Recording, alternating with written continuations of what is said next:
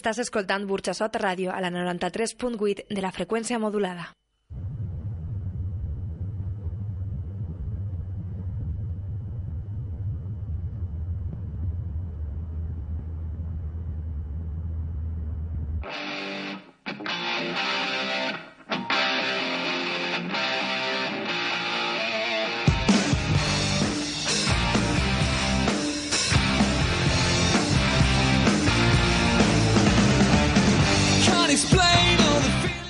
Muy buenas tardes, bienvenidos a otra nueva edición de Football Legends. Estás en directo a través de Burchasot Radio en la 93.8 de la frecuencia modulada y en burchasotradio.org. También puedes escucharnos a través de los podcasts de la web footballlegends.es y estar al tanto de las novedades del programa en nuestras redes sociales.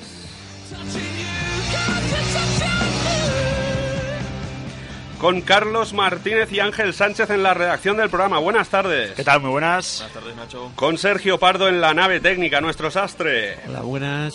Con Víctor Rey en la edición de vídeo. Buenas.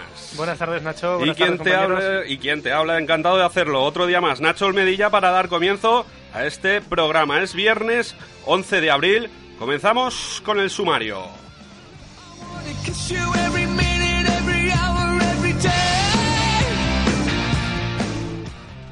El Valencia, el gran protagonista, gracias a la manita de anoche ante el Basilea. El Sevilla espera el 14 de abril en Nervión. El 1 de mayo en Mestalla. Además, el fin de semana de derbis con el Valencia Elche y el Levante Villarreal. Conoceremos el resto de resultados de la Europa League, el sorteo de la Champions League y los resultados del fin de semana en las ligas europeas. En Polideportivo, Valencia Vázquez recibe a Fu- al Fuenlabrada en la Liga Endesa tras su pase a la final de la Eurocup de este fin de semana. Los de Perasovic se enfrentarán a Unix Kazan. Y Sergio buscará en el cajón del sastre para comentar la actualidad más curiosa y la crónica rosa irá a cargo de Marta Cibelina. Entramos en materia, todo esto es lo que tenemos preparado para hoy. Aquí comienza Football Legends.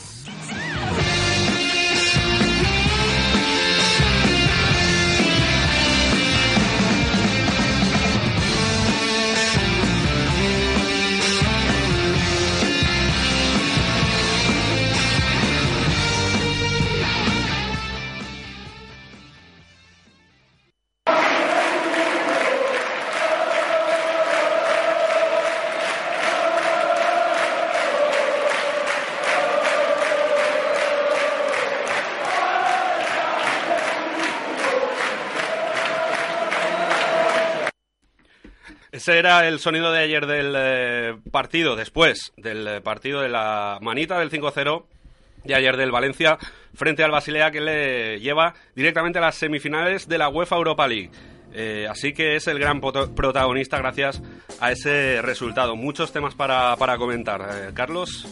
La verdad es que bastantes temas, hoy venimos muy cargados y ayer Ángel y yo tuvimos la oportunidad de vivir el partido cubriéndolo para Football Legends, por supuesto, para venir hoy cargaditos de información y una noche especial, una noche mágica, ¿no? De aquellas que recordaban por aquellos lares en Mestalla antes de empezar el partido buscando motivarse ante los que muchos que no creíamos en esa remontada. Una noche histórica, la de ayer. También me uno a yo lo de no confiar. No, yo confiaba ayer en el resultado que iba a ser así, pero la verdad es que el Valencia da una imagen de, de equipo incluso favorito para, para ganar la Europa League después de ese partido. Muy lejos de la primera parte que hizo un Basilea, pero la verdad es que el partido de ayer hizo, hizo vez soñar a la afición. La semana pasada recuerdo que teníamos alguna ligera esperanza. Iba acercándose el partido y cada vez estábamos más convencidos de que se podía realizar.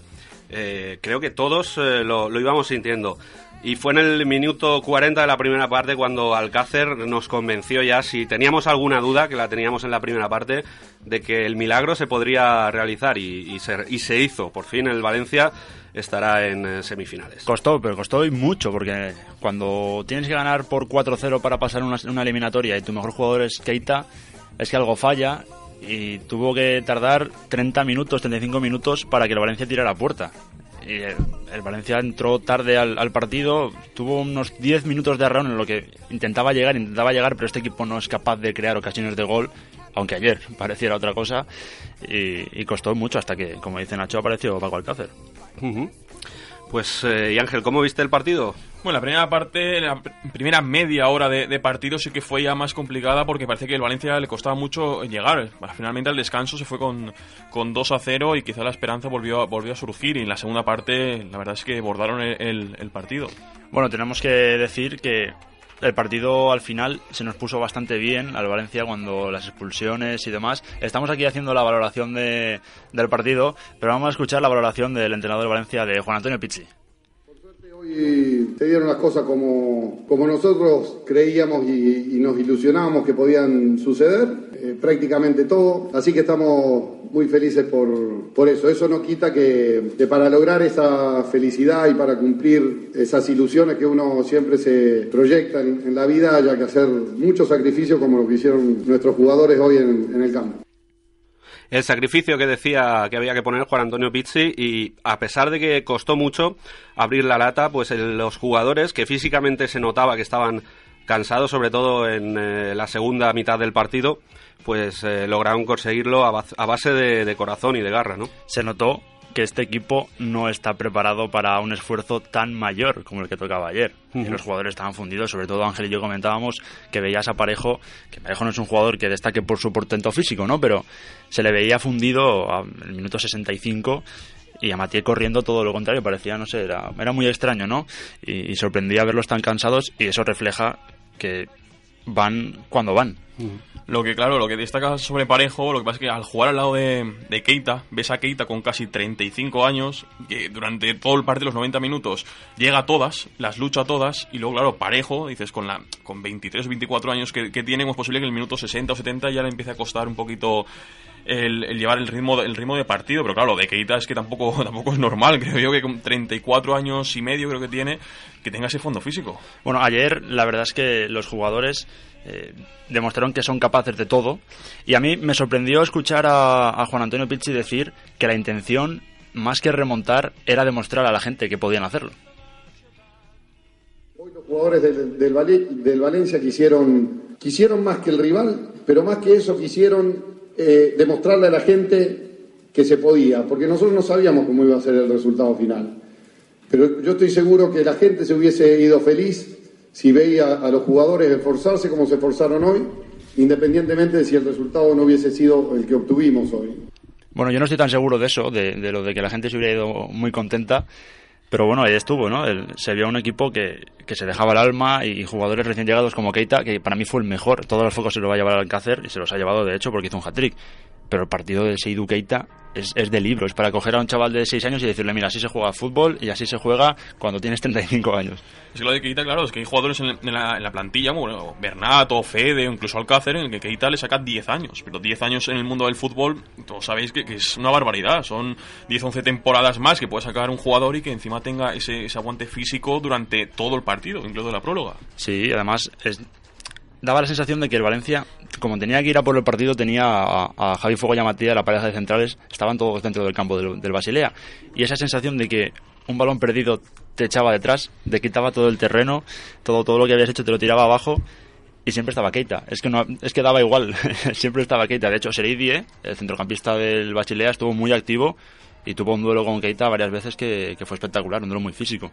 Un Keita, por cierto, que después del partido era pues el protagonista de esos cánticos también de la afición cuando le cantaban aquello de Keita quédate, Keita quédate, ante la posibilidad de que pues eh, pueda eh, ir a otro equipo, lógicamente, pues eh, veremos si la Secretaría Técnica del Valencia considera que tiene que estar o no la temporada que viene. Hombre, yo creo que desde ayer ya se lo ha ganado. Ya se lo ha ganado detrás del tiempo. Desde, su, desde su llegada ya se lo ha ganado.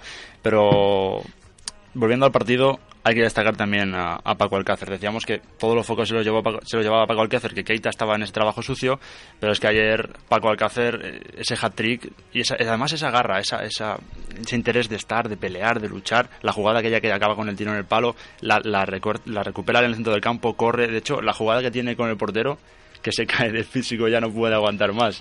Las luchó, las luchó todas Alcácer, incluso la que comentabas del balón al, al poste, es que recuperó el balón a 7-8 metros del, del, centro del campo. Se escoró hacia la banda y, probó con un disparo desde fuera del área tremendo. Si llega a meter eso ya, pues... Aún así, eh, Juan Antonio Pizzi quiso destacar también la, la fuerza del grupo, ahora vamos a escuchar, que quiso también bajar un poco de la aureola a Paco Alcácer. El puesto del centro delantero eh, es un puesto fundamental para un equipo de fútbol. Cuando tenés un jugador que te mete en el caso de Paco hoy tres goles, eh, queda poco por, decir. Pero al margen de eso creo que ha hecho él y sus compañeros lo mejor que han hecho ha sido esforzarse. Así que por ese, por ese lado me gusta reconocérselo a, a todos los que han participado hoy.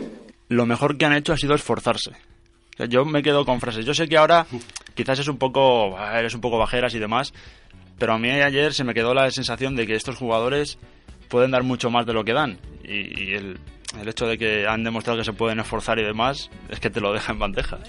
Pues sí, no, parece mentira que tenga, tengamos que escucharlo, pero es que eh, así es. Al equipo se le pide esto porque si hubiéramos perdido, si hubiera el Valencia, perdón, perdido frente al Basilea, era aquello de nos quedan dos meses para aguantarnos. No sé si recordáis a Unai Emery cuando se le quedaron sin, op- sin opciones. Eh, se le quedó el equipo sin opciones para alcanzar a los dos primeros y ya tampoco podía mm, bajar del tercer puesto. Ahora hubiera sido pues, una temporada, pues la verdad es que catastrófica para el Valencia si no llega a ser por el resultado de ayer. Bueno, todavía queda, ¿eh? que ahora iremos con el sorteo y demás, todavía queda mucha, mucha tela de cortar aquí. Hmm. Pero vamos ya, yo creo que a la, a la pieza importante y al, y al factor clave de ayer, a lo que determina todo el partido, que es el ambiente de Mestalla. Mestalla, desde las 7 de la tarde, que fue cuando llegamos Ángel y yo, veíamos a la calle llena de aficionados, eh, llevando en volandas el equipo desde la llegada del autobús. Espectacular el ambiente de Mestalla. La de las grandes noches, esas europeas que nos gustaba ver siempre en Mestalla, pero la verdad es que ayer fue, fue increíble. Fue increíble porque hora y media antes de- del partido, cerca de 2.000 o 3.000 personas ya esperando el autobús y ese ambiente es el que necesitaba el Valencia, pero estaba claro que la afición no iba a dejar de lado al equipo. De ese ambiente habló ayer Juan Antonio Pitch en rueda de prensa, por supuesto. Cuando uno se encuentra en el ambiente desde las, creo que llegamos siete y media o siete y treinta y cinco aquí al campo y estaba toda la gente esperándonos ahí, eh, es más fácil eh, sacar a relucir todo este tipo de virtudes que tienen que tener los futbolistas, esfuerzo, calidad, eh, este, resistencia, todas- todas las virtudes que tienen que tener los futbolistas, cuando se encuentra con el apoyo que tuvimos hoy, es mucho más favorable para que ellos lo puedan conseguir. Celebraban hasta los corners, como si fuera como si fuera un gol. Como si fuera el Valencia aquel que veías a, a Ayala saltar y meter un gol. eh, que- Aquello era espectacular. La imagen que vio ayer Mestalla del equipo es la que realmente necesita. Es que, claro, ves el partido de ida, ves el partido de vuelta y dices, eh, algo ha pasado aquí. El partido de ida, la verdad es que fue un desastre total, pero total, tanto la primera parte como casi la segunda, porque la segunda, la gente comentaba, el, Va- el Valencia parece que se esforzó, parece que llegaba más a portería, pero bueno, al final y al cabo no, no metió ningún gol en, en 90 minutos y cambió mucho el partido de, de ayer de, de Mestalla. sí que es verdad que, que le costó mucho al Valencia y si no hubieran expulsado a esos dos jugadores, probablemente, eh, probablemente podríamos haber llegado a los penaltis. También es verdad que ayer la gente se gustó, o sea, el aficionado del Valencia que fue a ver a su equipo, eh, a ver a su equipo ayer, tenía ganas de, de que el partido continuara y de ver jugando eh, en ese estado técnico a los jugadores, porque físico ya la verdad es que era, era complicado aguantar. Fíjate si se gustó que vamos a escuchar a Dani Parejo que ayer disfrutó mucho, por fin, de una noche en Mestalla. Sabíamos que siempre lo habíamos dicho que con la afición no estaba pasando un momento bueno, un momento dulce, pero que nosotros necesitábamos de ella para, para un día como hoy. Y hoy ha estado desde el calentamiento hasta hace nada que se habrán ido a casa la gente, pues bueno, dándolo todo, ayudándonos y creo que eso es eh, increíble. Lo que he sentido hoy en el campo no tiene palabras. Digo por fin por lo que le ha costado a Dani Parejo hacerse con los mandos del Valencia, ¿eh? no porque Mestalla no haya estado, vamos a aclararlo. Y ya te digo, ayer fue una noche de disfrute total. Cuando acabó el partido se esperó la gente y los jugadores dieron lo que pudieron hacer, pues ya no podían hacer nada más, dar una vuelta andando al campo. Y sí, por supuesto, el entrenador del Basilea habló de esas dos expulsiones, dijo que por supuesto habían dinamitado el partido, porque con un gol ellos estaban dentro. Un gol lo cambiaba todo y de hecho en la primera parte de la prórroga tuvieron una de Serey Die que rebotó en un, en un defensa del Valencia, no recuerdo quién, salió lamiendo el palo de la portería de Guaita y se escuchó como, como respiraban todos por... Ese suspiro de todo el, el estadio, ese suspiro de Mestalla, ¿no? Es que ese 3 a 0 te daba el empate, pero uno, un gol más te obligaba a meter dos más, que al final se logró, pero todo podía haber cambiado con ese gol. Lo que es el fútbol, ¿eh? Eh, hace una semana estábamos eh, prácticamente finiquitando la temporada y ahora nos dan eh, ese suspiro de Mestalla, ¿no? Que, que realmente vale la pena, pues a disfrutarlo. Yo creo que además que muchas veces se habla, ¿no? Lo típico de, es que si hubiera metido ese gol, habrían quedado tal a tal. No, es que si hubieran metido ese gol, a lo mejor el partido había sido completamente distinto. Es que yo creo que en el fútbol no puedes decir, si hubiera pasado esto, las cosas habrían sido de esta manera. No, si hubiera pasado eso, no tienes ni idea de qué podría haber pasado, porque probablemente habría sido completamente distinto. No, la verdad es que sí, sí que fue fue un poco tenso, sobre todo el principio del partido, porque sabía, el Valencia sabía que tenía que meter un gol muy pronto. Y cuando un equipo que no está bien, que no es capaz de meter goles a equipos de, de la zona de abajo, pues no tiene que ser fácil de meterse en situación de meter cinco goles en un partido, bueno, cuatro para ganar, tres para empatar. Y, y costó. Y en los primeros 30 minutos, como hemos comentado, el, el Basilea tuvo algunas que no llegó a poner en problemas a Guaita, pero el primer tiro que puso así más o menos el peligro fue el del Basilea. O sea que el Valencia sí ganó, pero demostró que, bueno, le costó un poco más y que, aunque haya metido cinco goles, que es la noticia de todo, más allá de que haya conseguido remontar, es que el Valencia ha conseguido meter cinco goles. Hmm. Es que, hace mucho tiempo ya que no se veía. Es que le cuesta mucho hacer gol. Hmm. Y a Vargas, por supuesto, le cuesta más todavía porque la que tiene en el área pequeña antes del gol. Y le pega el palo también. Vargas, le pega el palo. Vargas es un jugador que tiene muchas durante todo el partido. Igual puede tener tres o cuatro claras de gol. Claro, lo que pasa es que un delantero cuando no marca es noticia también porque parece que las falle todas. Y porque un delantero vive del gol, es muy complicado también esa posición. Pero ayer Vargas, pues bueno, por lo menos sí que enchufó la que tuvo. Mm, sí, igual que Alcácer, que enchufó todas las que tuvo. Espectacular. Esta, parte de Alcácer. Un dato muy importante de ayer es que de los tres autores de los goles, dos han salido del Valencia Mestalla, de los últimos años, que era un jugador, Bernat, que sí que ya se ha consolidado como en la banda izquierda, y otro Paco Alcácer. Son ese delantero que tanto se buscaba en verano, se invirtió, donde más invirtió fue en la delantera, y finalmente ha sido Alcácer el que ha metido este equipo en semifinales. Recuerdo en Liga, sí que recuerdo alguna goleada por cinco tantos, pero en Europa ya hacía hacía mucho tiempo, ¿eh? mucho tiempo que no. en Liga fue la de la del Betis. Betis. Hace cosa de dos meses, el S5-0 fue en Mestalla, cuando el Valencia venía de ganar en el Camp Nou. Muy bien, pues eh, no sé si nos queda algún eh, sonido más para escuchar. Hemos eh, prácticamente dado un buen repaso de lo que fue anoche el partido. Un dato importante que quiero destacar que hace eh, justamente el Valencia hace 10 años que no llega a una semifinal europea y fue la del año de la Copa de la UEFA. Ajá. Pues prácticamente lo que hace que el Valencia no marcaba cinco goles en, Europa. Así que un día para recordar este eh, año europeo del Valencia Club de Fútbol. Esperemos que con el Sevilla siga la racha. Vamos a cambiar de acera, nos vamos a Oriols. Este fin de semana hay un derby en la comunidad valenciana que también tenemos que hacer caso. Es el eh, Levante Villarreal, perdón. Juegan en el eh, Madrigal Villarreal y Levante Unión Deportiva. Buenas, soy Jonathan Pereira, jugador del Villarreal. Os mando un saludo muy fuerte a Fútbol. Se, ha colado la fanfarria, pero era Jonathan Pereira, jugador del Villarreal. Lo tenía preparado así, lo tenía preparado así de mal.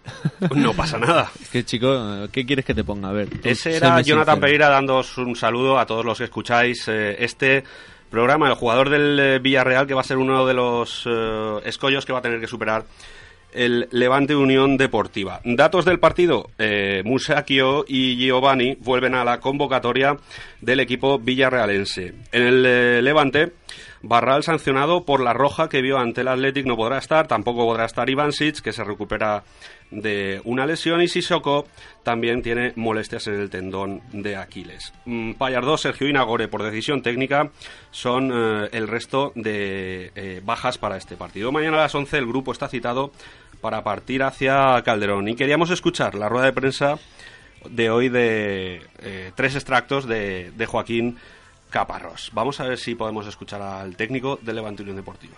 Pero ahora no sé si lo voy a meter bien o lo voy a meter mal. ya, ya preparo, ¿eh? Yo preparo por si acaso. Bueno. Venga, escuchamos. Bueno, ese tipo de lesiones son eh, hay que esperar. La de, la de Momo es complicada y la de Andrea pues tiene unos plazos. ¿eh? Es una pequeña rotura y eso tiene un plazo. Va bastante bien, pero por lo menos todavía una semanita o, diez días hay que, hay que esperar. Tiene que esperar todavía Barral y Ivancic para entrar en el once titular del Levante. También eh, hablaba Caparrós sobre todo de pues eh, lo que puede llegar a ser esta temporada. Todavía el Levante no está salvado, lo comentábamos aquí, todavía no ha hecho nada el Levante Unión Deportiva. Está en ello y eso es eh, lo que subrayaba el técnico andaluz. Digo siempre, pero es que es así. Es que no, es que en el fútbol el casi o en la vida es que casi eh, casi apruebo la oposición. Bueno, pues está casi casi aprobó la oposición o la aprobó en este caso Joaquín Caparrós y, hay que esforzarse todavía para, para aguantar ahí en eh, primera división en las eh, pocas jornadas que quedan. El último sonido del técnico andaluz, sobre todo hablando del rival, un Villarreal que está en puestos europeos y que luchaba por Champions y ahora lo que quiere es mantener esa racha ante un Athletic de Bilbao que está en cuarta posición y parece difícil llegar a, Champions este año al cuadro, para lo que va a hacer el cuadro amarillo. Escuchamos a Caparrós. Buen equipo, con un objetivo claro después de, de su retorno a Primera División. Están haciendo una temporada magnífica y por lo tanto, bueno, pues un partido donde nosotros tenemos que estar un alto nivel también si queremos conseguir eh, tres puntos. Tres puntos, Ángel Carlos, en un derby de la Comunidad Valenciana. Eh, después de la jornada tan europea, ahora vienen derbis, el Valencia-Elche también, eh, por supuesto, el, Levante-Villarreal. Primero, pues una valoración ¿no? de lo que va a ser un derby que cada año pues parece que tiene más en juego, ¿no? Este Villarreal Levante. Sí, porque es que el Villarreal, que tú bien has dicho estaba luchando por Europa, por la Champions, lleva una segunda vuelta bastante floja y tiene que empezar a ver, bueno, por suerte para el Villarreal, el Valencia no está centrado en la liga, uh -huh. pero si el Levante hubiera conseguido algún resultado más positivo, si hubiera ganado el lunes al Atlético de Bilbao, podría haber sido incluso un duelo directo por la Europa League, ¿por qué no? Uh -huh. Y hay que recordar que ahora el, el, el Levante viene de jugar una muy buena segunda parte pero la primera parte demostró que bueno se estaba un poco fuera del partido. De hecho, Joaquín Caparrós lo dijo que para ganar tienen que jugar como en la segunda parte y si tienen esa, esa, esa intensidad, yo creo que son capaces de asaltar el Madrigal, ¿por qué no? Doctor, a ti te pilla cerca ¿cómo lo ves? Bueno, yo veo que al Levante su prioridad ahora mismo es la permanencia, que creo que sé que la va a conseguir Caparrós, que es lo que quiere ahora mismo marcar esos objetivos, dejar un poco apartado también Europa y la del Villarreal, la verdad es que también veo que pueda entrar. Esa séptima plaza sí que creo que la tiene más cogida, porque los que van por detrás, como el Valencia, o el Levante o el Español, no lo veo ya tan, tan cerca de esa posición y quizás el Villarreal sea un candidato a esa séptima plaza que tanto quería, por ejemplo, el Valencia. Pues mañana a las 11 de la noche el Levante citado para partir hacia Castellón donde le espera ese submarino amarillo. Eh, por cierto, Valencia-Elche, este fin de semana ya estamos con la, todavía estamos con la resaca del partido, lógicamente, de ayer, pero va a haber un derby también eh, de la comunidad valenciana. Un derby masivo por parte de la afición del Elche, que el primer día, en cosa de creo que un par de horas, agotó las mil entradas que le, que le dio el Valencia, en cosa de un, dos horas, creo. Finalmente creo que serán unos 2.000 y, 2000 y algo, 3.000 aficionados del Elche los que van a venir el, el domingo a Mestalla. Pues eh, importantísima la, el respaldo ¿no? de la afición y va a haber un ambientazo seguramente también gracias al resultado cosechado por el Valencia esta semana. Es que el Elche se juega la vida y de hecho viene de ganar en el último segundo al Getafe con un gol de Guachi venía a ser el delantero titular, luego parece que Cristian le comió la tostada desde el justo partido contra el Valencia y va a estar un derby muy, muy, muy intenso porque además el Valencia llega muy cansado y el Elche lo puede aprovechar. Muy bien, pues eso es lo que teníamos eh, en cuanto a la Liga, en cuanto a Valencia, en cuanto al eh, Levante, que tienen derbis este fin de semana y sobre todo pues eh, recordar lo que ocurrió ayer en el eh, feudo valencianista. Con todo ello, recogemos y nos vamos a dar una vuelta por Europa. Vamos a hablar de fútbol internacional. I want your body. Won't live without it. So turn up the party. I'm feeling naughty. Get close to me. I'll be all that you need. Don't deny what you want, baby.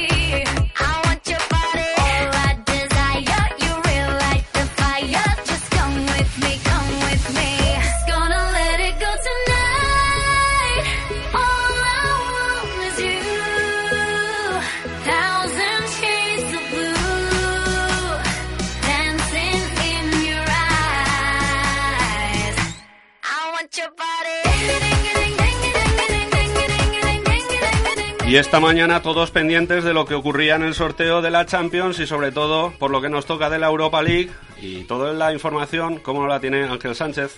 Esta mañana se ha celebrado el sorteo, primero la de Europa League, luego la de la Champions. De los ocho semifinalistas, cuatro son equipos españoles. La verdad es que es una buena noticia, sobre todo para el fútbol español, porque los otros cuatro son, son equipos de pues, Alemania, Italia, Portugal e Inglaterra, y los otros cuatro son, son españoles. Y además, eh, que ya tocaba, porque la Liga Española, bueno, por suerte la Liga Española no está, no está como toque, por suerte está Europa, quiero decir, que salva un poco los muebles de la, de la, bueno, del fútbol español. Aparte, la- iba a decir una palabra fea. Venga, El- el- no pasa nada. Anímate. Digamos que lo negativo es que hay un cruce en semifinales, un cruce español en la Europa League, pero bueno, yo creo que primero vamos con, con la Champions, que es la competición por antonomasia. Real, perdona, Real Madrid-Bayern de Múnich, eh, 20 partidos, 10 eh, retos eh, superados por los alemanes, 10 por los españoles. Así que en esa eliminatoria, igualdad. Atlético de Madrid-Chelsea. el ¿No Atlético- querías, ¿No querías igualdad? Siempre. El Atlético conquistó su segunda Euro Supercopa ante los ingleses con un hat-trick de Falcao. Eh, son mm, dos eh, semifinales pues muy importantes. No sé si hemos pasado de Champions, luego hablaremos también del resto de Europa League. El último precedente del Atleti es el, la La, Supercopa de la final de la Supercopa Europa. Mm. Que Torres estaba con el Chelsea. Por cierto, Torres, a ver si puede volver al, al Calderón. Porque no pudo jugar con el Liverpool que estaba lesionado. Y la final de la, Champions, de la Supercopa Europa la jugaron en París. Muy bien. En el, En Mónaco, perdón. Mm, En el 87 fue la primera vez que se enfrentaron Real Madrid y Bayern de Múnich. En esa ocasión, eh, Juanito, el eh, malogrado delantero del Real Madrid, le pisó la cabeza a Mataus en un lance que se hizo muy famoso. Luego varias eliminatorias ya eh, a finales de, de década de los 2000 con cuartos de final eh, que superados en este caso eh, por el Valle, luego eh, la peineta de Van Bommel en el 2007, en, dos- en 2012 en semifinales aquel penalti de Sergio Ramos que la mandó al anfiteatro del Bernabéu, en fin, eh, una eliminatoria con mucha historia. Además que tiene el gol más rápido de la historia de la Champions con Roy Mackay, el gol del Bayern ante el Real Madrid. Yo no sé, creo que al Real Madrid le ha tocado el peor de todos. Aunque, sí. aunque haya pasado, hay que decirlo, que el Manchester, el Bayern de Múnich ha pasado con una imagen no tan positiva como la que estábamos viendo en la Bundesliga, porque también porque el Manchester se encerró.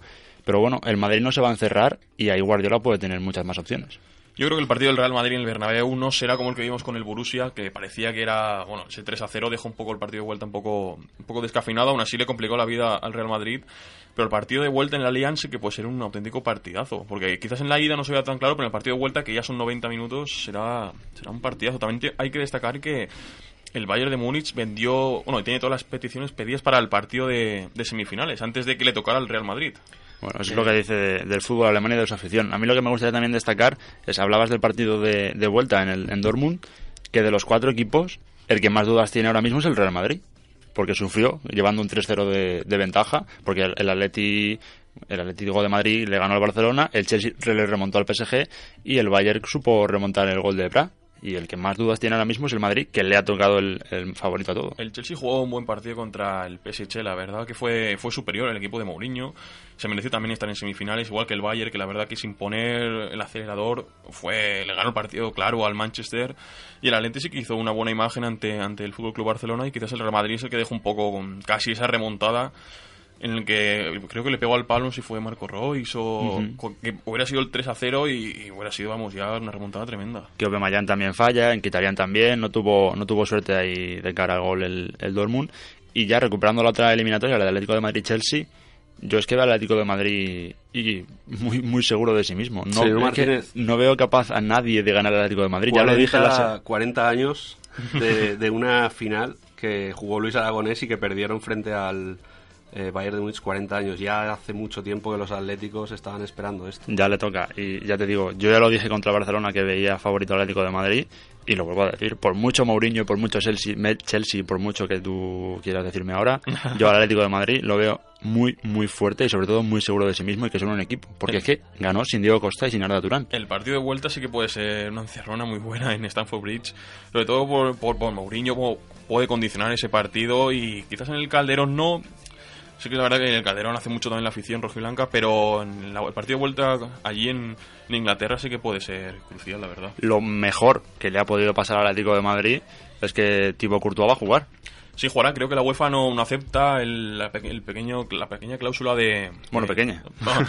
para un equipo como el Atlético de Madrid... Pequeña del contrato. Y bueno, mucho mejor para el Atlético que pueda jugar y bueno, pues mejor, mejor, la verdad es que sí.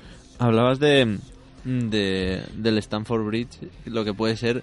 No me viene a la mente así ninguna semifinal de Champions en la que Mauriño se ha, se ha cerrado atrás como un cobarde. No me viene a la mente ninguna. Creo, que ha jugado 7 de 9, ¿no? Semifinales europeas Mourinho. Mourinho es una bestia.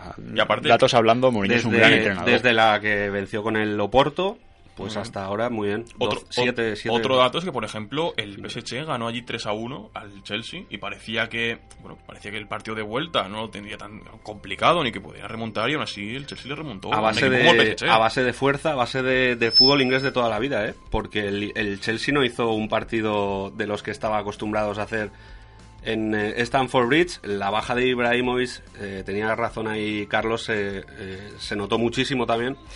Eh, y la verdad es que pues poco hizo el Paris Saint Germain, sí que en ataque tuvo alguna ocasión, pero Aún así jugó Cavani el partido de vuelta. Que Eh, es claro, dices, es una baja importante, es una baja importante porque es Ibrahimovic, pero puedes quitar de la banda a Cavani y abrir a Lucas Moura y a la Beche al otro lado. O sea, O sea, que aún así se queda ya. Y la, por ejemplo, pareja de centrales igualmente son Alex y Thiago Silva. Jugó la de- contra ese partido, lógicamente el Paris Saint Germain, el Chelsea volcado al final eh, pues eh, metió al Paris Saint Germain en su área y terminó haciendo pues lo que se ve- lo que se preveía al final que fue eliminar a uno de, de los mejores equipos en cuanto a nombres. Otra cosa es en cuanto a sistema.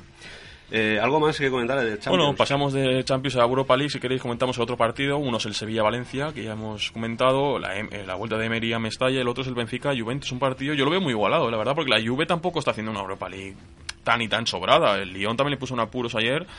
Y bueno, Benfica-Juventus, pues bueno, yo creo que te- está muy igualado. final anticipada. Es que cualquiera de los dos cruces, bueno, estando el Valencia igual no, pero es que para mí es una final anticipada. Yo ya decía la semana pasada que igual al Benfica no le dábamos la importancia que se merecía y ya está ahí. Y cuidado porque el Lyon ayer, como bien dices, le puso en problemas. Además, el gol de Marquisio, el segundo, es porque rebota en un defensor del Lyon, se cuela y el portero no puede hacer Y nada. el partido contra la Fiorentina fue por un maravilloso gol de Pirlo, que, que le Otra pega de vez. falta tremendo, pero aún así la Juve lo pasó, lo pasó mal. Lo de Pirlo es una bestialidad. Si no me equivoco, ya he leído que de los últimos 14 goles que ha metido, los 10 son de falta directa. O sea, es- es- es- Tremendo, tremendo. Jugarán el mismo día, ¿no? Que la semifinal eh, el Valencia, el 24 de abril y el 1 El de, de de mayo. El a 1 de las mayo 9 será de la la vuelta, los dos partidos serán a las 9 de la noche. Fenomenal el trabajo que hicieron estos dos señores ayer en Mestalla. Ángel Sánchez Carlos Martínez. Lo Nos que- vemos en Sevilla. Lo que nos dejan, Nacho. Sí, por supuesto. Vale, pues ahí estaremos. Como no, Fútbol Legends en eh, la Europa Liga. Seguimos con fútbol internacional. Queríamos comentar más cosas. Vamos a comentar, pasamos de los sorteos de esta mañana a la Premier League. Hay un interesante partido el domingo entre Liverpool y Manchester City. Partidazo por la Premier directamente. Por la Premier porque la parte de arriba está, está tremenda. Está ahora mismo eh, líder el Liverpool con 74 puntos, seguido el Chelsea con 72 y con 70 el Manchester City, pero con dos partidos menos. Es decir, eh, Es que- tiene ahí un colchón de 6 puntos que por Se ejemplo decide ahí, ¿no? Yo creo que sí, que puede ser, porque aunque pierda, por ejemplo, contra el Liverpool, pero si luego tiene esos dos, dos partidos, se puede sacar do- seis puntos, se puede poner ahí arriba. Es que esos dos partidos son un handicap muy a favor para, para el Manchester City. Porque es que esos son seis puntos que por mucho que pueda hacer el Liverpool, ahora lo que tiene que hacer el Liverpool es intentar sacar todos los partidos adelante para tener una renta para evitar que el City se ponga otra vez con esos seis puntos. Por cierto, Silva, jugador de marzo para los aficionados del, eh, del equipo de los Citizen. Eh, gran eh, aportación, como siempre, la del jugador canario. Hay que ver lo, lo bonita que está la Premier este año. Estamos hablando de estos tres equipos que luchan por, por ganar la Premier, pero es que aún así por detrás están equipos como el Tottenham, por ejemplo, que invirtió más de 100 millones de euros esta temporada. Parece que no, pero ha hecho una inversión entre Soldado, Lamela y compañía. También está el Everton y por supuesto está Arsenal y Manchester United. O sea, no hemos contado con los otros equipos, pero aún así la liga parece que es cosa de tres, pero es que por detrás está el Manchester y está el Arsenal.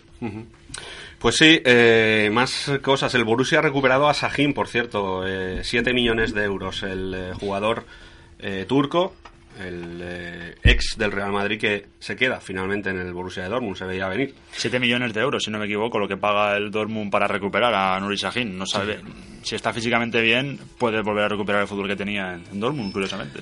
Más cosas, Bielsa un paso de firmar por el Olympique de Marsella, ¿eh? Ojo al loco Bielsa que ha decidido, ha decidido volver a, a los ruedos, en este caso, a la, a la liga francesa. Yo creo que le tiene ganas siempre, ¿no? A ver fútbol, en este caso en Europa. Ha estado ya en varios equipos y, y vamos a ver lo que, lo que hacen en el Marsella. Parece que es un proyecto, según he leído, el de Marsella, sobre todo para trabajar con la cantera, ya que no puede competir con los dos gigantes ahora mismo de Francia y parece que quiere com- competir más o menos sacando jugadores de la cantera. Ya he pensado en Marcelo Bielsa, pero pienso, creo que no, no hay nada aún confirmado sobre que pueda firmar. A un paso, a un paso. Está cerca, está cerca de firmar todavía. Muy bien. Ah, por cierto, mm, Adrián Ramos es otro fichaje de- del Dortmund que proviene del Erzade de Berlín, que Pellegrino ha fichado por el Catania. Esta semana lo comentábamos también en redes sociales. Pero no nuestro Mauricio Pellegrino. Otro Pellegrino. Muy bien.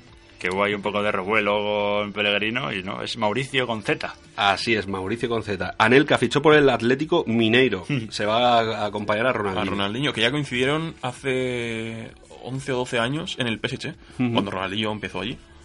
¿Cuántos equipos ha jugado Anelka? Anelka creo que ha jugado, eh, el otro día salía, lo leí, creo que ha jugado en 12 equipos. Es el- 12 es equipos el- en 14 años o por ahí. Es el jugador, si no me equivoco, tiro de memoria, que más dinero ha movido en los traspasos que ha tenido en sus equipos. Anelka. Creo que sí, sí, sí. Imagínate. Anelka. ¿no? Pues sí, un trotamundos, ¿no? Del fútbol, como se suele decir. Peter Lim que firmó, iba a firmar una oferta también de compra al Milán de Berlusconi. 300 millones por el 55, por el 51% ofrecía. Berlusconi solo le daba el 30% por esa cifra. Peter Lim que eh, vuelve a unir a otro equipo, a sumar otro equipo en su lista de pretendidos. Se le ha vinculado en tres equipos en año y medio. Mm. Primero fue el Liverpool, luego fue en enero más o menos, fue el Valencia, y ahora se le vincula al Milan. Él abre un paraguas y pone varios equipos y tira las ofertas y el que caiga va. La verdad Yo creo que es, así. Es extraño porque parece que entonces parece que Valencia descarta la idea de, de comprar el Valencia, porque si ofertas por otro equipo, más como el Milan, que es un equipo que sabes que tiene un tirón importante en Europa, es porque parece que ya la oferta del Valencia vaya a venir menos. Ya veremos cómo acaba toda la historieta esta de Peter Lim y sus amigos. Muy bien, pues eh, eso era lo que teníamos eh, que comentar sobre el fútbol internacional. Completo el análisis de nuestros eh, Fútbol Legends. Aquí seguimos en la 93.8 en Burchasot Radio. Son eh, las 8 menos cuarto y vamos a hablar del eh, Valencia Basket. Vamos a hablar del Polideportivo. ¿Sí? ¿No? ¿No? Te Mira con Sí, una sí. cara así, Sergio, No, de que... no, no te miro con ninguna, te miro de sí. Grande. Pues eh, hablemos de baloncesto un ratito.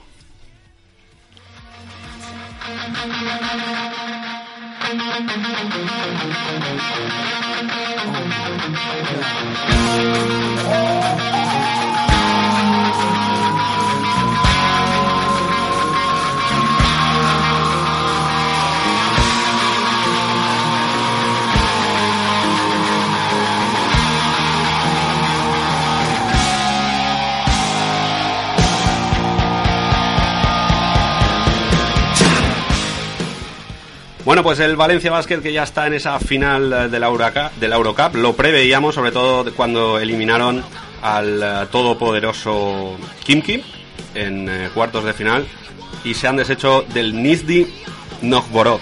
Muy bien, Nacho. Ahí Muy bien. Lo he me dicho encanta, bien. me encanta. Es, es, es la mejor parte del programa para Es mí siempre. ruso. es mi ruso, que es muy bueno. Semana, semana muy grande para el deporte valenciano y semana muy grande que la empezó Valencia Basket. El miércoles ganando a Nizhny Novgorod 5-3-7-9 y eso que llevaba una renta de 10 puntos a su favor y todos teníamos un poco de miedo porque el equipo ruso había aumentado el número de asientos en el pabellón, quería verlos acercado más a la pista para intentar intimidar a los jugadores de Belimir Perasovic, pero Nacho es imposible. Es Los de- imposible. los de Belimir Perasovic, yo es que cada día me sorprenden más. Yo tenía mis dudas el- la semana pasada con, con el partido de, de ida y ese- esa renta de nueve puntos me las, me las certificó, ¿no? De que todo podía ser posible, ¿no? En esa, en esa vuelta.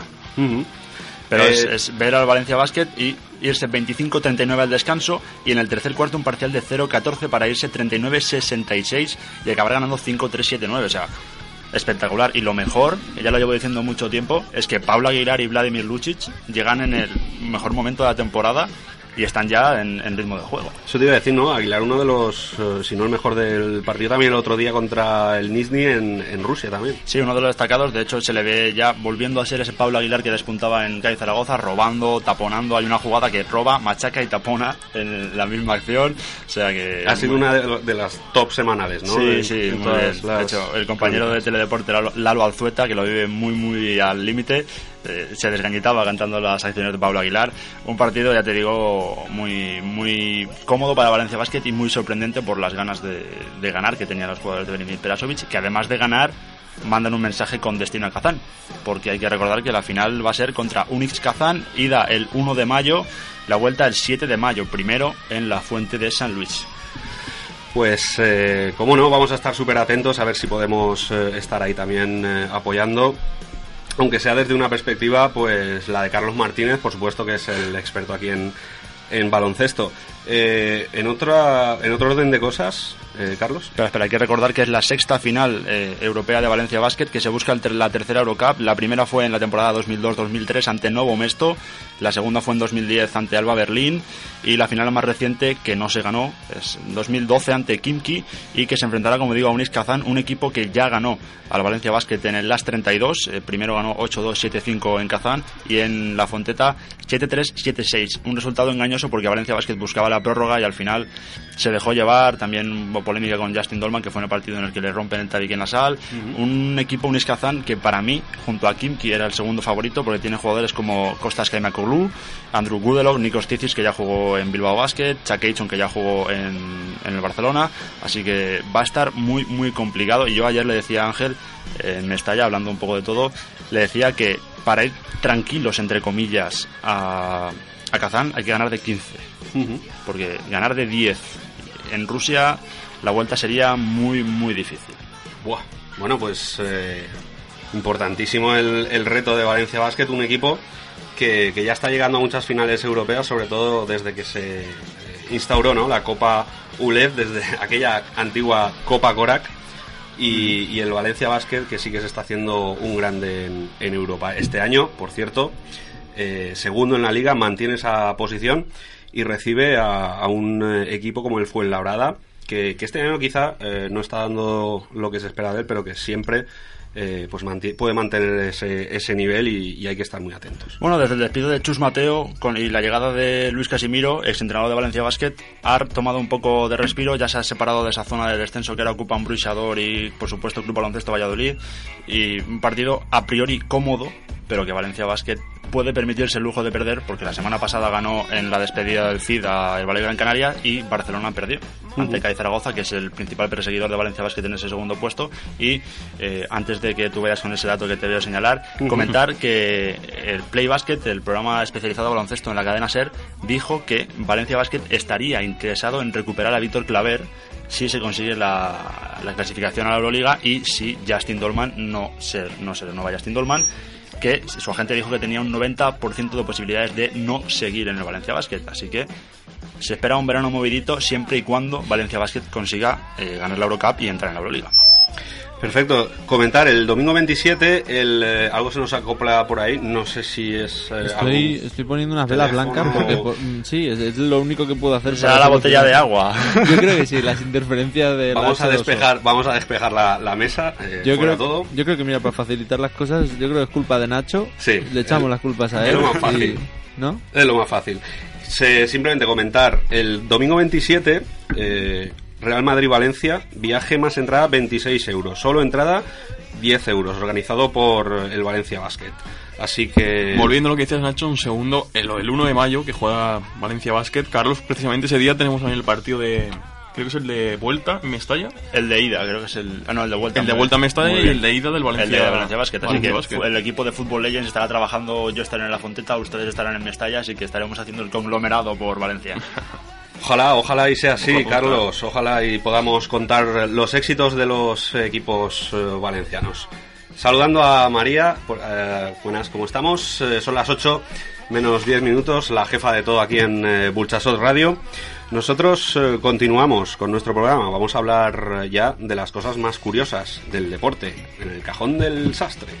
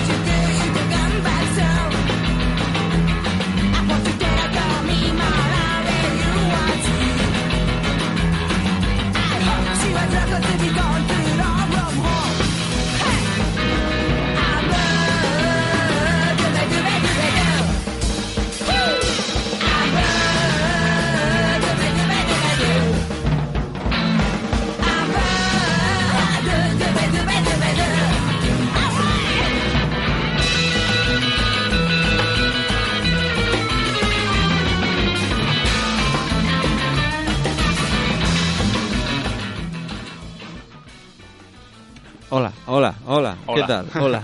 Eh, bueno, gracias a, a mí, ¿eh? No, que, no a que haya venido María, creo que igual hemos solucionado lo del, lo del tema de los acoples. Sí, yo te oigo mucho mejor ahora. Sí, yo, yo también eh, me oigo mejor y todo. Un saludo a Marta Alonso, que espero que nos oiga mejor también. Que está Eh, aquí ahí a tope. Ah, vale, pues un saludo a Marta Alonso. No sé quién eres, pero te llevo en mi corazón, querida. Vale, bueno, pues yo os traigo cositas. Me, me ha hecho mucha gracia primero un titular simplemente, ¿vale? Bueno, un titular. No es una noticia realmente, es una especie de reportajillo que se ve que, que han hecho en el, en el marca, ¿vale? Y según parece, eh, han dejado entrar a los vestuarios tanto de los Heat, de, estoy hablando de la NBA, ¿eh? De los Miami Heat como, como de los New York Knicks. Eh, y bueno, han hecho unas fotitos ahí, hay una especie de reportaje como de qué hacen los jugadores antes de cada partido y qué, qué hay en los vestuarios y tal, ¿no? Y, y es que el titular este era Imagínate cómo huele un vestuario NBA. y yo he pensado de todo menos en, digamos, lo que intenta transmitir ese titular, que es, mira, ¿no? Siente, siente lo que pasa en- dentro de un vestuario y realmente a mí me... Linimento, linimento. Yo además lo he visto al lado de una foto de LeBron James con las zapatillas quitadas, ¿no? En plan de, madre mía, esto tiene que oler, pero a, a- vamos, no sé. Es que la- el marca y la NBA a la hora de titular no cuajan muy bien, porque eso de Ricky Cesto y Bloca y cosas de esas igual no, pero... no, lo, que- no lo llevan bien, ¿no? no, no se llevan muy bien los dos, no sé por qué. Tienen que, que hacer algún tipo de curso o algo, pero bueno. Tienen que aprender de estos chicos nuevos, ¿cómo se llaman? Football Legends. Sí, ¿eh? es- que es- estos sí que saben. Están bien. Bueno, os traigo otra noticia curiosa. Eh, estoy hablando ahora mismo de Joel Campbell. Joel Campbell es... sí, ya, os suena por ahí, os veo mover la cabeza. Joel Campbell es, es un jugador eh, de Costa... Bueno, costarricense, ¿vale? Realmente pertenece al Arsenal, pero está cedido en el Olympiacos. Y resulta... Oye, oye, oye, qué grandes datos nos está dando Sergio. Hombre, tío, ¿tú te crees que yo aquí vengo sin prepararme nada? O yo o no vengo, nada, o nunca- vengo y lo hago perfecto. nunca lo- ni lo- se me pasó por la cabeza. Pues sí, sí, resulta que el, que el fiera este eh, se ha comprado, ojito, 100 cromos de el mundial, del futuro mundial de Brasil, para ver si se encontraba a sí mismo y no le ha salido en los 500 cromos. Es muy curioso. Yo, hay, veces que, que digo, voy a ver si encuentro alguna noticia, le doy una vuelta y así hago gracia. Pero es que realmente esta, esta no, no hace falta. Es como esa que encontré, que esa no la, no la saqué, que ponía eh, 10 jugadores del equipo iraní de fútbol son mujeres. o sea, yo dije, ¿qué puedo escribir aquí? Que sea mejor que el titular ya. O sea, ya lo tienes todo, ¿no? Ahora, por lo menos, Campbell tiene materia para jugar a pantalón y demás con, Cierto. con sus amigos. Y de eso menos- os iba a hablar precisamente. Qué tiempos, qué bueno, tiempos. Aparte de, aparte de, digamos, lo, lo curioso de, del asunto de que no se haya encontrado al pobrecico, ¿no? Eh, hay que tener... eh, ¿a, cu- a cuánto están los cromos ahora mismo? Un euro y pico, por lo menos, ¿no? De- Debería, sí. Dejarte 110 pavos más o menos en, en cromos hay que, hay que tener ganas, ¿no? Le pido yo a mi padre pequeño 100 euros para cromos y antes me dibuja él o me hace una foto y me pegan uno que, que dármelos, por y favor. encima que no te encuentres, que ya Eso es peor. eso si te gastas 100 euros y al menos te encuentras, Sí, sí, sí, sí. Bueno, también os quería preguntar, ¿vosotros tuvisteis cromos de pequeño? ¿Jugasteis a los cromos? sí. Sí, ¿no? A panta. Siendo deportivos. No mucho, pero Os iba a preguntar eso. A Pantalón, pantalón, eso, camiseta, camiseta. soplo, ¿a qué jugabais más? yo tengo que decir, aunque vaya a cortar un poco el rollo, que yo simplemente cambiaba cromos y ya está. ¿Qué dices, tío? Yo eso de Yo agacharme, también. lo de agacharme Yo a soplar, yo ya era muy alto de pequeñito y ya lo pasaba mal. Yo era de cambiar, coleccionar y pero jugar, ¿no? No he gustaba la emoción. visto- Yo era de llegar a la plaza redonda y decía, me faltan 50. Dámelos, todos los que me faltan. Normalmente eran los que más complicados, los fichajes y tal. Vosotros erais más analíticos, ¿no? Sí. Sí, sí. Ya desde pequeñitos, ¿no? A mí, cu- cuando, cuando he visto esta, esta noticia y he estado pensando a ver qué os podía comentar, eh, yo me he acordado de, no con los cromos, esto ya cambió un poco de tercio, sino con los tazos. ¿Os acordáis de los tazos? ¿Llegasteis a tocarlos Sí. de alguna de las maneras? Yo me acuerdo de los tazos de Pokémon. ¿Vale? Y, yo recuerdo jugar a los tazos de Pokémon ahí, a tirar a ver si ganabas. Pues esta es una anécdota que tengo yo y es muy graciosa. Eh, hace cosa de unos años antes de que llegara la época de los tazos de Pokémon, eh, había unos tazos pero como de tonterías, ¿vale? No recuerdo de qué. Yo Recuerdo que en algunos salía el chiquito de la calzada y historias súper chungas, ¿vale? Pero es que yo lo que hacía era borrar esos tazos en lo que salía el chiquito de la calzada con una tijera, ¿vale? Para que no se detectara y colara por el típico tazo que se ha borrado, pero que realmente es de Pokémon. Y de esa manera yo me jugaba los tazos que no eran de Pokémon y ganaba tazos de Pokémon. O sea, era un auténtico eh, embustero. Tú ahora ten cuidado, pero como te estén oyendo los que tengan ahora esos tazos, vas a tener un lío este fin de semana. Ay, va, pues no lo había pensado. Pues ten cuidado ahora, porque igual no te vemos la semana que viene. No, ¿Pro- yo- ¿Proponemos tazos como deporte olímpico? Hombre, pues es una posibilidad. Oye, para lo que por ahí. estar, debería estar. Porque Yo de todas Pues maneras, eh, yo creo que me voy a hacer una foto, me voy a poner un tazo y voy a ver si me encuentro entre todos los que tengo. No, no, no sé. Luego también eh, os venía a comentar lo de los, los urinarios del, del Signal Iduna Park. ¿Eso lo sabéis? Bueno, No. según parece, en el Mundial de Alemania 2006 eh, pusieron de moda eh, un, los típicos váteres de pared para tíos, ¿vale? Eh, digamos, metían en el sitio donde tú depositas tu chorro, por decirlo de alguna manera, una portería con un portero para que los jugadores ya fueran afinando puntería antes de salir del vestuario. Buena idea. Verdaderamente curioso, pero bueno, me, me ha parecido. Pues resulta que se ve que en los, en los vestuarios de, del Dortmund eh, sí que los han puesto también. Y, y yo no me quiero imaginar ni. Vamos, yo no me quiero imaginar cómo serán los váteres de, de estar sentado ya directamente, vamos. yo digo, bueno, ahí va, ahí va Messi, pota y se hace un hat-trick, pero, pero de, de primeras, ¿no? Hombre, igual marca, igual por lo menos demostraría más ganas que lo que demostró el otro día jugando a- al fútbol. Pero, pero ¿por qué? Porque no mostró ganas. No, porque no sé, se- igual estaba pendiente de ir al baño en el, en el estadio del Dortmund, no lo sé, la verdad es que fue, fue sorprendente que no estuviera, no estuviera tan bien como es de normal está Leo Messi. Aquí hemos hablado también de, de los vómitos de Leo Messi. Ha Sí, de- siempre también ha sido de- noticia, nos ha gustado. De los anuncios de las papas y... No sé, no es el año de Messi. No, parece que no, aún así. Para Sergio sí es el año de Messi, pero para nosotros no. Aún así, igual llega al mundial y hace buen mundial, seguro que es el año de Messi. Eso decían en el diario Le, creo que era que, bueno, ahora que están eliminados, pues Messi puede descansar para el Mundial. Aún así tiene dos títulos, aunque puede, puede ganar y salvar un poco. Yo creo que una temporada ganar un título o dos. no Bueno, pero puede sabes que la Copa ya casi no importa, la Copa del Rey, y que, No, la, y que. Liga la Liga está como está gracias al Atlético de Madrid, porque si estuvieran los dos igual, la Sí. Liga ya estaría... Por cierto, la Copa es la semana que viene o la otra. La ¿no? semana que viene, ¿La semana que viene? a las nueve y media en Mestalla, miércoles 16 de abril. Pues sí, eh, muy atentos como no estaremos el eh, miércoles de lo que ocurra, aunque no nos eh, digamos atañe, pero por lo menos hay que estar, hay que estar ahí, hay que estar muy informado siempre en este, bueno, en este eh, interrumpimos la comunicación para comunicar que Marta Cibelina se encuentra en la línea telefónica. ¿Qué pasa, Marta? ¿Estás por ahí? Hola, ¿cómo estáis? ¿Qué tal? Bien. Aquí en Madrid estamos con un calor horroroso, intentando salir de un coche y dispuesta a contaros así un poco las, las novedades que tenemos esta semana. Bueno, eh, sobre todo lo del Cholo Simeone, que ha sido una sorpresa. Sabéis que está con Carla Pereira, que es la... Espera, espera, me meto dentro de un coche. Oye, que que, es mejor. que no- a ver qué pasa por ahí, ¿eh? ¿Dónde está, ¿Qué? Marta? Di, di la verdad, que un coche ni que un coche. ¿Dónde está, Marta? Ya, Di la verdad. estoy- pues mira, estoy delante del edificio de la Bolsa y nos vamos a comer ahora a cenar a un restaurante eh, a las nueve y media que está muy bien en la calle Amor de Dios. Pues ten cuidado Ya. que hay gente por ahí muy cotilla que va contando historias de la gente, ¿eh? Y no, ya, no vaya... ya, sí, sí, sí. bueno, pues nada, que os cuento un poquillo. Pues eso que el Cholo Simeone, que, que ya sabéis que él está casado, está casado, lo que pasa es que, que bueno, que realmente no se sabe cómo es su, la relación con su mujer, porque llevan sin verse un montón de tiempo. Ella está en Argentina, él está en Madrid.